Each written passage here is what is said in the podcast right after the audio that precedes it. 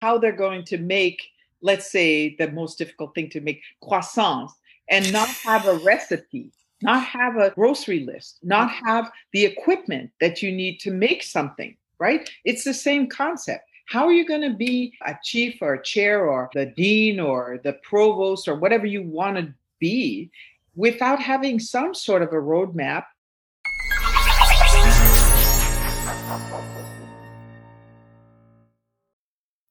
Welcome to Doc Working, the Whole Physician Podcast. My name is Gabriella Dennery, MD, co lead life coach and podcast co host at Doc Working. For today's episode, I invited my sister, Dr. Phyllis Dennery, chair of the Department of Pediatrics at Brown University, for a wide ranging conversation on rethinking careers in academic medicine, the progress made, and the challenges ahead.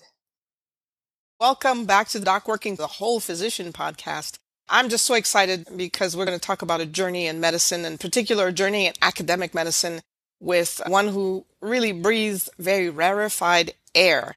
And I'm going to introduce you to my big sister, Dr. Phyllis Armel Dennery. Let me say it in English Phyllis A. Dennery.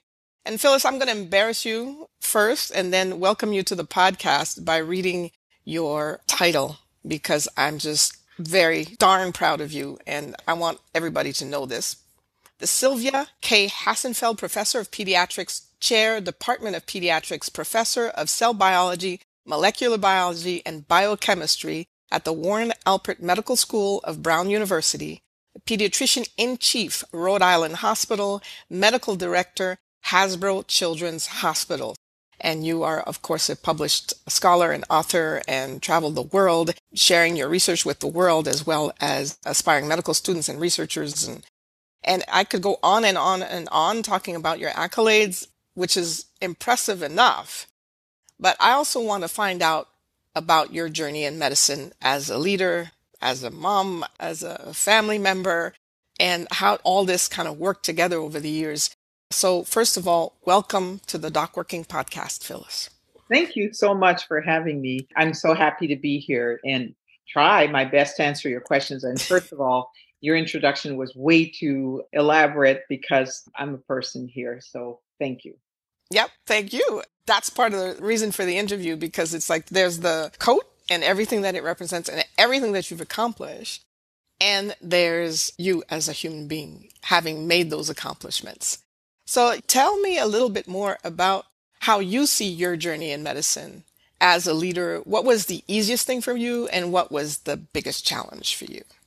So I appreciate that question. I think that when I first thought about medicine, as you well know, our family is riddled with physicians uh, throughout the whole family. And that was almost a premeditated or predestined choice to go into medicine for many of us in the family.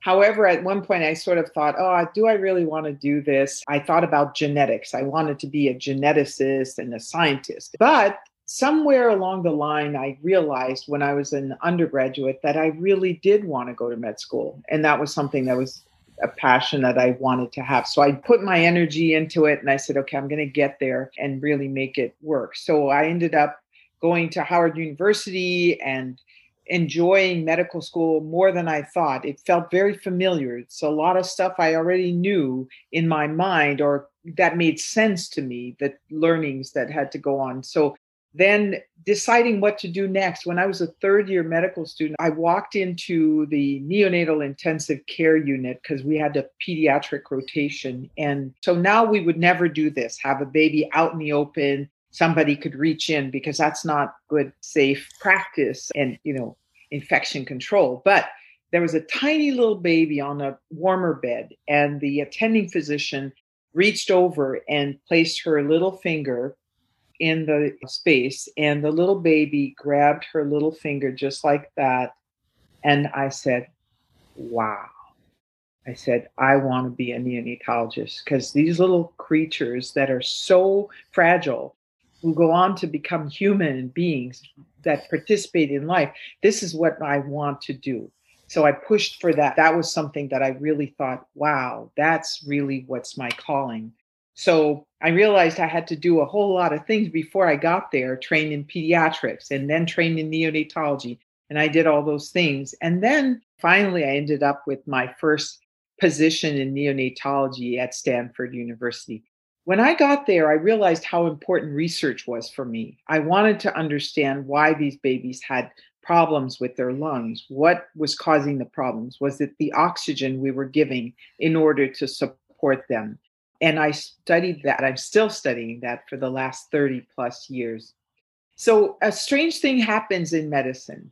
You are asked to serve as a you know physician doing clinical work doing research doing whatever you're doing in academia but all of a sudden people say well look this person is doing so well as a researcher as a whatever and they say oh she'll be a great leader well i don't know how those two connect but that's how people see it that there's a connection between your skills in the lab or in wherever you're doing the research you're doing and you becoming a leader so i was approached for many leadership opportunities you know, to become a division director in neonatology. And that's what took me to Children's Hospital of Philadelphia, where I spent the next 12 years after spending 14 years at Stanford, 12 years of my career as the division director in that unit. And of course, then uh, you know you spend time there, you develop programs, and that became more fun for me to think of strategically. Sorry about the dogs strategically engaging people and building programs and making things happen and developing other people how do you help other junior people learn about what their passion is and how they're going to make that passion happen so i saw it as a way to pay it forward and then after 12 years doing that they said oh now you got to do more so so i was recruited to be a chair here at brown university the chair of pediatrics there. So it's an opportunity to really engage others and to take people and help them see their way through this difficult and complicated path of getting a career, getting a career that's satisfying and fulfilling.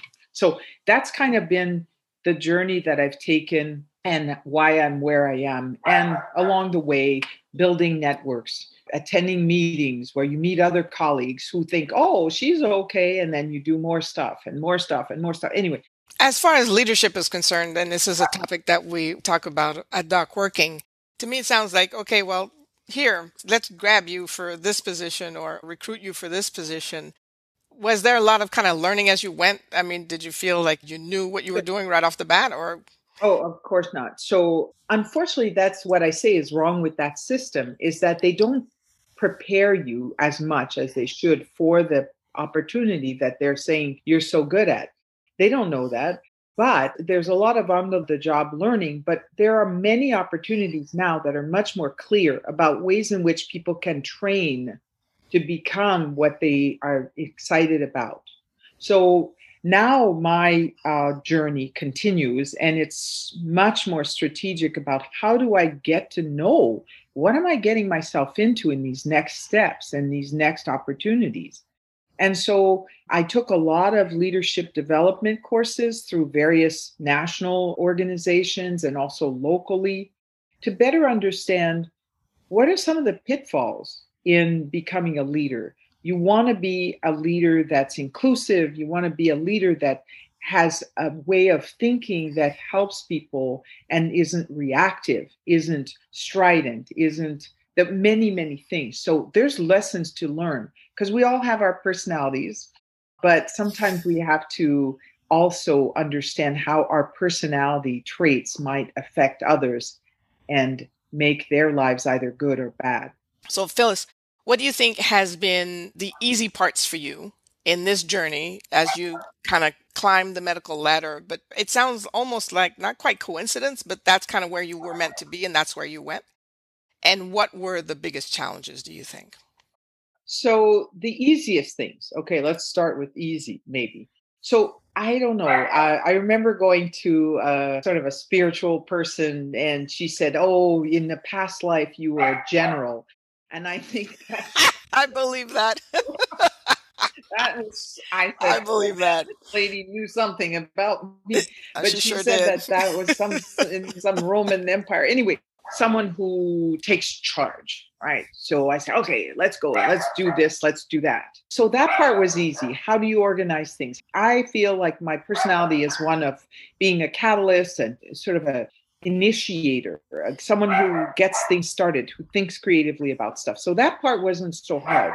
So with the general piece comes the other side of the dark side of being a general is that you're oftentimes hard on people and maybe strident and maybe convinced of your way. And that's been a very important lesson to learn. How do you tell someone how you know you see things and how to help them grow without destroying them by saying mean things or being hard and assuming that your thoughts around excellence are some things that everyone is prepared for or wants or whatever.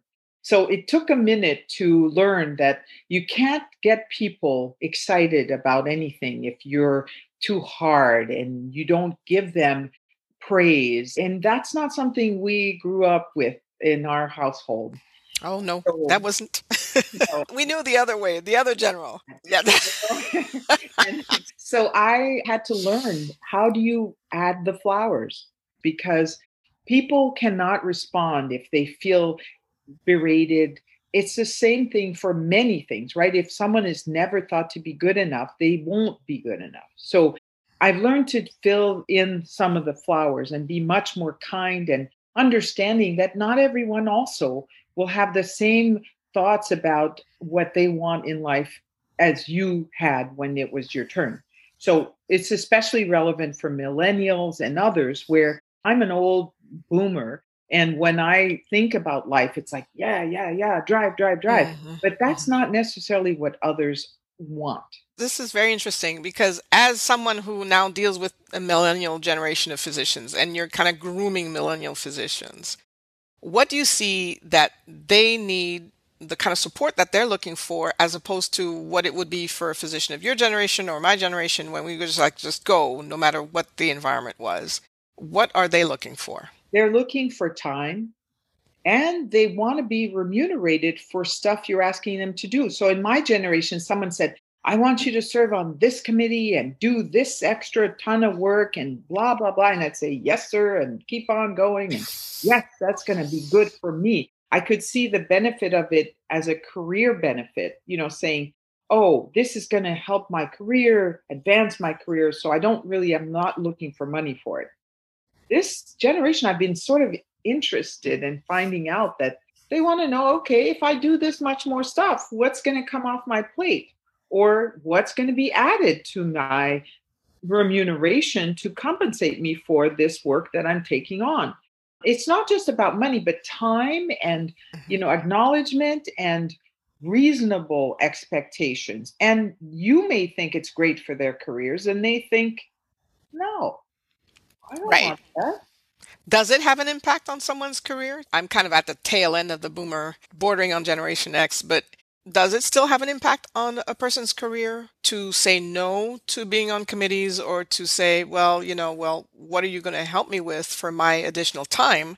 Because I want my time to go elsewhere, my energy to go elsewhere. Yeah. So it's still hard, right? Because mm. we're still in the same model, which is that you have to have something, you have to have beans that are counted and sort of a written documentation of your engagement in other things for people to consider you. It's only now that more other considerations are being included in what people see as a track record or a means of being promoted or you know move into the next ladder so at brown university for example we're starting to have very intricate conversations about people who spend a lot of their time doing diversity, equity, and inclusion work.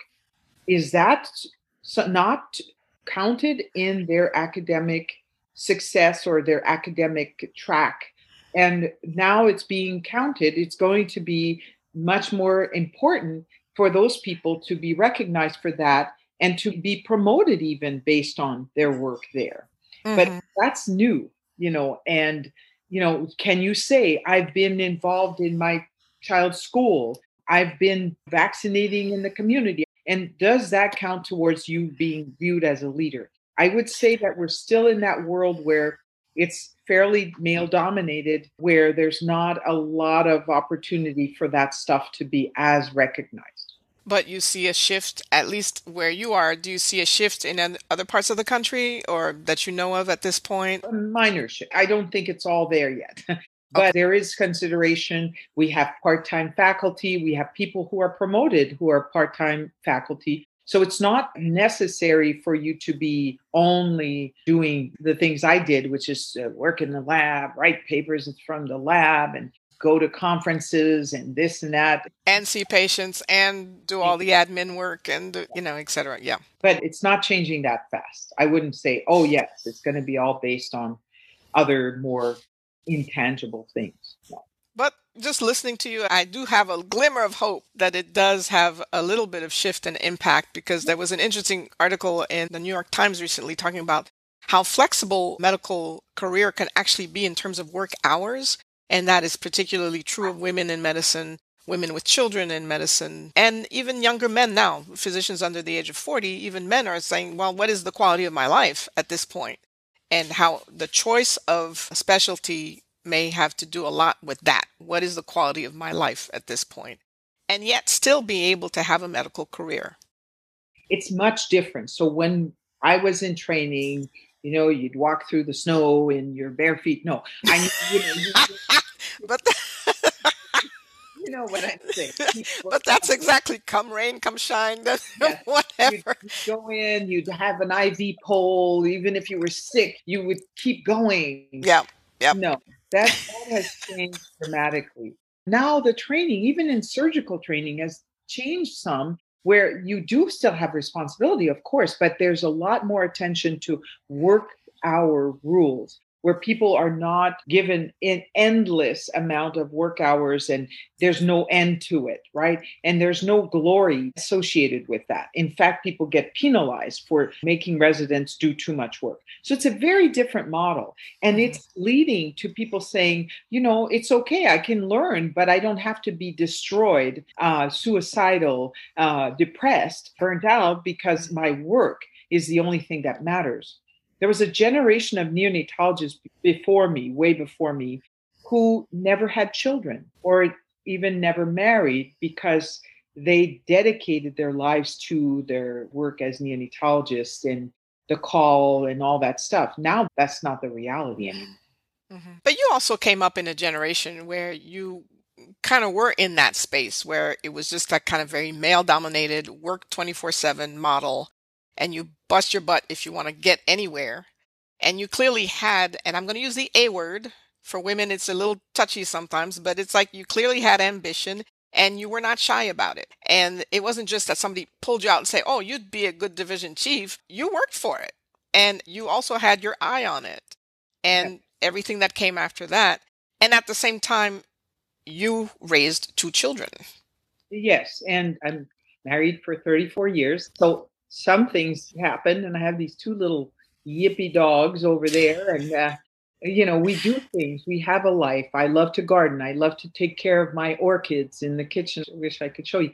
And all these other things that I love to do. I'm now an expert bread maker. I make croissants. I have life. I love that I, because if I wasn't doing those things, it would be very bizarre and not pleasant, and life would be very depressing otherwise if you couldn't have aspirations and an outlet to your creativity. So, no, I came up in that world. I wish people didn't see ambition as something awful. Mm-hmm. Ambition, there's two differences. There's blind ambition, maybe where people do anything to get ahead, no matter who's in their path.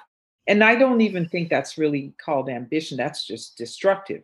Yeah. But if you have a strategy in mind, you know, we're not going and floating around like amoebas. You, you're trying to get from point A to point B in your goals and saying, at this point in my life, I'd like to move to this, to do that, to be the next X or Y or whatever you want to do. And what is the path to that? Right. And you would think that, you know, here I am, an old lady, whatever. I've done my few things that I would say, okay, now I don't have to plan for anything. But I am actually even more strategic now in planning of my next steps in career because as I always say, I think I have one more gig in me. You know, I got the last gig, the formal gig, and then I have a plan after that as to how to stay engaged without coming in every, you know, none of that stuff. But you have to be planful. And I learn every time I take these courses that give you an opportunity to think about what else can you do and how do you do it. I mean, you mentioned being strategic. And I know for me, in my personal experience, I have to say there were moments where I kind of lost where I was going or why. Like through med school, I still had a clear idea. I loved medical school. It was phenomenal. And then residency kind of just took the wind out of me, I admit. And I decided not to pursue subspecialty training. Part of that is for that reason. I was just exhausted. But overall, it was just losing track of what the big picture was. Yeah. What was that big picture for me? I didn't know anymore and I didn't cultivate that. So, you know, what you said about being strategic, to me, it's more like, what are you really going for? And to hold on to what the big picture is for you 10 years from now, you know, 15 years from now. It's not just about what happens today.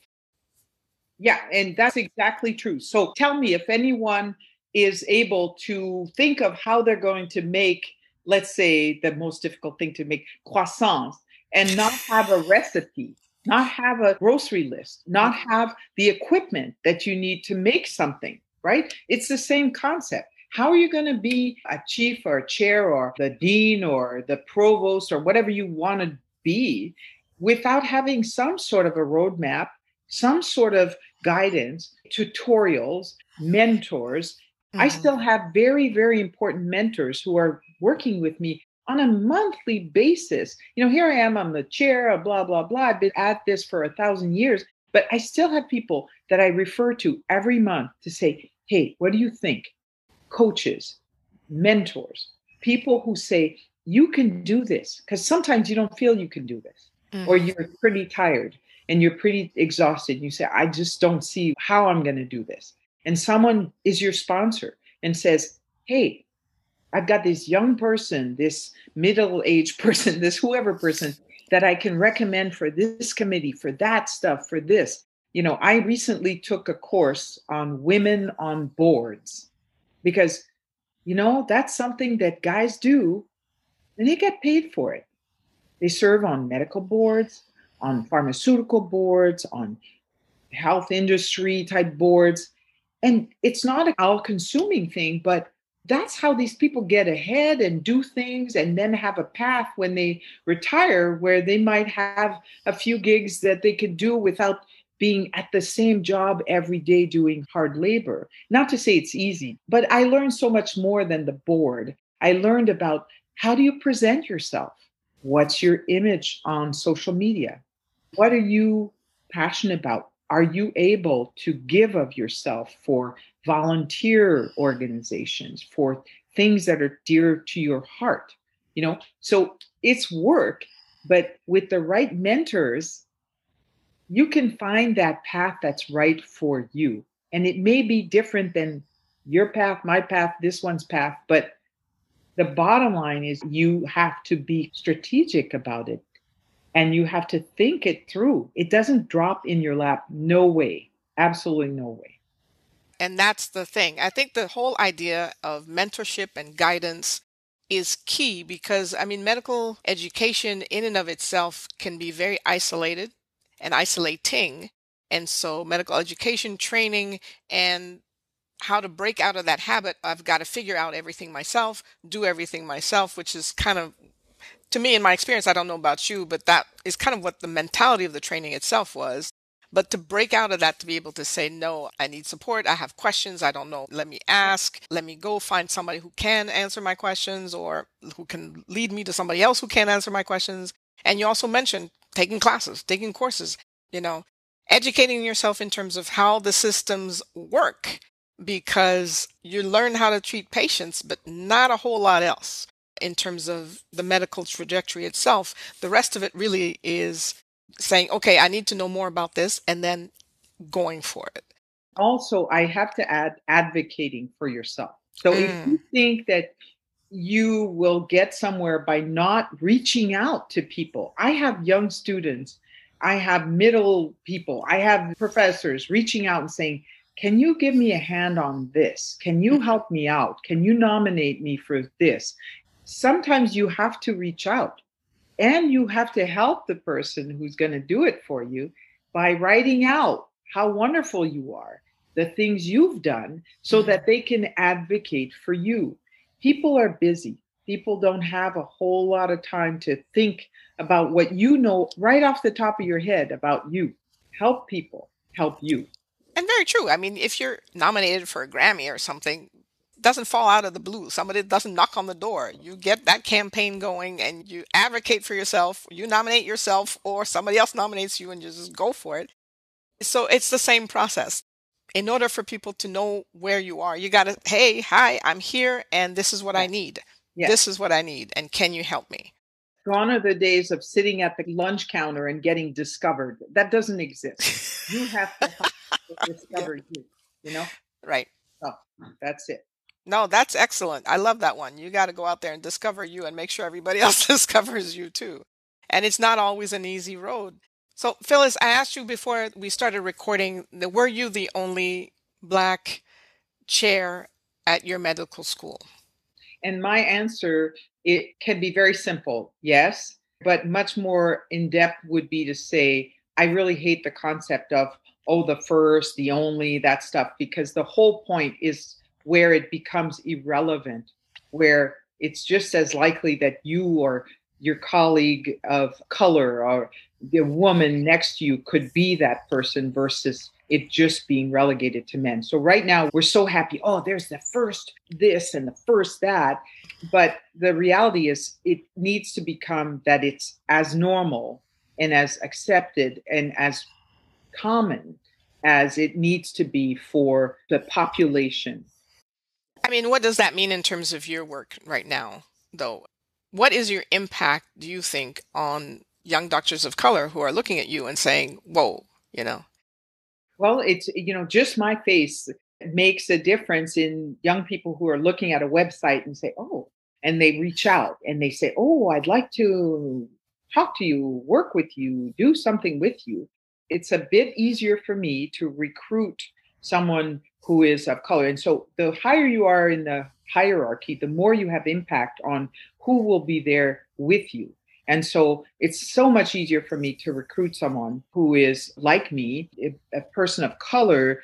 I can have much more credibility as a recruiter of these people into my department and saying, you know, it's safe to come here. It's a good place to be. It's a place where you could grow than someone who doesn't represent what I represent. And sometimes they don't come, but one of which, a really brilliant guy, he's now my mentee. He says, I'd like you to mentor me. We meet monthly or every other month to talk about his career path, and I send opportunities his way. So there are ways in which we can by just being who we are, we can help grow that group so that we are not the only one.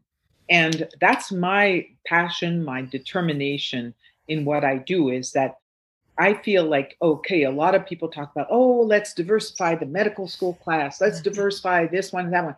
Doesn't matter as much, in my opinion, and I, I could get people all upset as, as, as if you have a leader who represents that diversity so that now you can keep bringing more residents and students and fellows of color into the mix. So it's not that it doesn't matter to do it from the ground up. A lot of people use that strategy. The question is that pipeline is awfully long and is, quotes, leaky in that you send people elsewhere too. But if you bring people into leadership you can make a difference in that culture because someone gets on their bully pulpit and says, no, we're not going to accept these microaggressions, this very white supremacist educational model where, you know, you don't think about these things, how they affect us and make us feel like we don't necessarily belong. You know, the other day, some white man was talking about how just not having bandages of color can influence a child in thinking outside of the norm. So, why aren't we having bandages that are brown and beige and not just white or light? And similarly, when we show a picture of a disease on a white skin, do we now prevent people from seeing and understanding how that disease would look on a brown skin? There's so many things that only people who are thinking about that can help change the medical curriculum, can help broaden people's perspective of disease and of what's the normal. You know, I can play a role as a leader and not feel that I'm going to get reprimanded for saying things that are saying, you know, we don't have enough women in leadership at our university. We have uh, two women chairs in the medical school, mm-hmm. and one is me as a woman of color, but there's just two. And if you add the biomed, there's maybe one or two more. So it's very limited when you think about it. So we have okay. to make a difference there. Because i mean to me in in any situation it goes beyond just an inclusion statement. It's like what are you actually doing about it? Because it's not about what happens today but it's the impact for years to come. And so i think that that's what your message is right now. Correct me if i'm wrong. No the message is that but also the message is that we are good at saying oh let's get more people. But do we make it such that they want to be there and so now, with more emphasis on training and educating people about what constitutes unconscious bias, microaggressions. I just took another course on how to be a mentor for students of color. Well, you would say, oh, you should know that stuff. Well, I don't know all that stuff, but it's very important to understand that there are some situations that may not be relevant to you that apply to others where they feel the pain of not being understood and having to sort of suffer in silence. So we want to make it inclusive and we want to make it equitable as well. Right. And it's two different things because it's okay, you have a numbers game, like getting more people in, and then, okay, well, how do we make sure they're supported? Because to bring people in and to just say, okay, we have the numbers, bye, see ya, but doesn't help. That is what is driving a lot of things right now. However, the next phase where we're really concentrating on making it an environment where people want to stay, the retention and all that, that the inclusion and retention piece is the next phase in this process, which I think is beginning. Yeah, I think so too. I think so too. So, Phyllis, thank you so much. I have one more question for you because you've talked about so much about leadership, about race in medicine, about women in medicine, about that career track and flexible hours and what does that mean, and kind of the beginnings of a medical education that is starting to recognize that working 24 7 is not necessarily make for a good doctor or a good preceptor, a good teacher, a good academician, that there are other factors that can come into play. You covered so much. This is such a rich conversation. But there's one more question that I would like to ask. As I was talking to a friend of mine, a med school classmate of mine, we were talking about our legacies. What do we want to leave behind? What kind of impact we want to have, as author James Clear says, on our corner of the world? What do you think your impact is, or what you would like it to be on your corner of the world? So for me, the impact would be to make medicine a much more hospitable place for women, for people of color as a whole, and to really embrace the concept that we are there to serve our communities, however we do that. To me, the impact would be to really vision a, a world where the doctors represent the patients in the mm-hmm. genders and in the colors and all of that and really see that that movement is solidified. So of course that's not something i was going to do by myself but that's something i can do along with others and really working on more connection with the community because that's really really important. The other side of me being that duality now i'm also a molecular biologist and all that other stuff uh, yeah, I'd like to make a difference in how babies' lungs are treated and not damaged as we figure out solutions in the laboratory. I'd love to see some of that become reality for the babies, but that's becoming more and more challenging as I have less time to really sit there and do that stuff. But it's a dream, a pipe dream. Yeah, well, maybe not a pipe dream. it's just, I mean, just the ability to continue to dream and to vision and to see, okay, not just what's next for me in terms of my career track, but what kind of imprint I want to leave on the world as I move forward and, you know, as the next generation comes up. Because somebody will always pick up where you left off. And so to be able to leave something to leave off for somebody else to pick up, that I think is important work as well. So no, not at all a pipe dream. And so, Phyllis, thank you so much. This was such an enriching conversation. Not only did I learn, I learned so much about you because we just yeah, gossip about family and stuff. We yeah. never really talk about this stuff. So, thank you. I'm just like, wow. it's fun to talk to you about these things and in a different environment. And I apologize profusely for the connection, the dogs, but that's part of life, isn't it? So, yeah. Thank Definitely. You. Thank you so much for your time. I know you're a busy, busy person. Enjoy the rest of your day, and uh, we'll talk soon. Thank you so much. We want to remind you that if you do want coaching support, right now, all you have to do is go to docworking.com and you can check out our coaching opportunities for you to get a certified coach who is experienced in working with physicians. Also, if you're not on our newsletter yet, you got to get over to docworking.com today and sign up. That's how you find out about all kinds of offers and resources that we have available to you. So until next time, thanks so much for being with us here on Doc Working, the Whole Physician Podcast.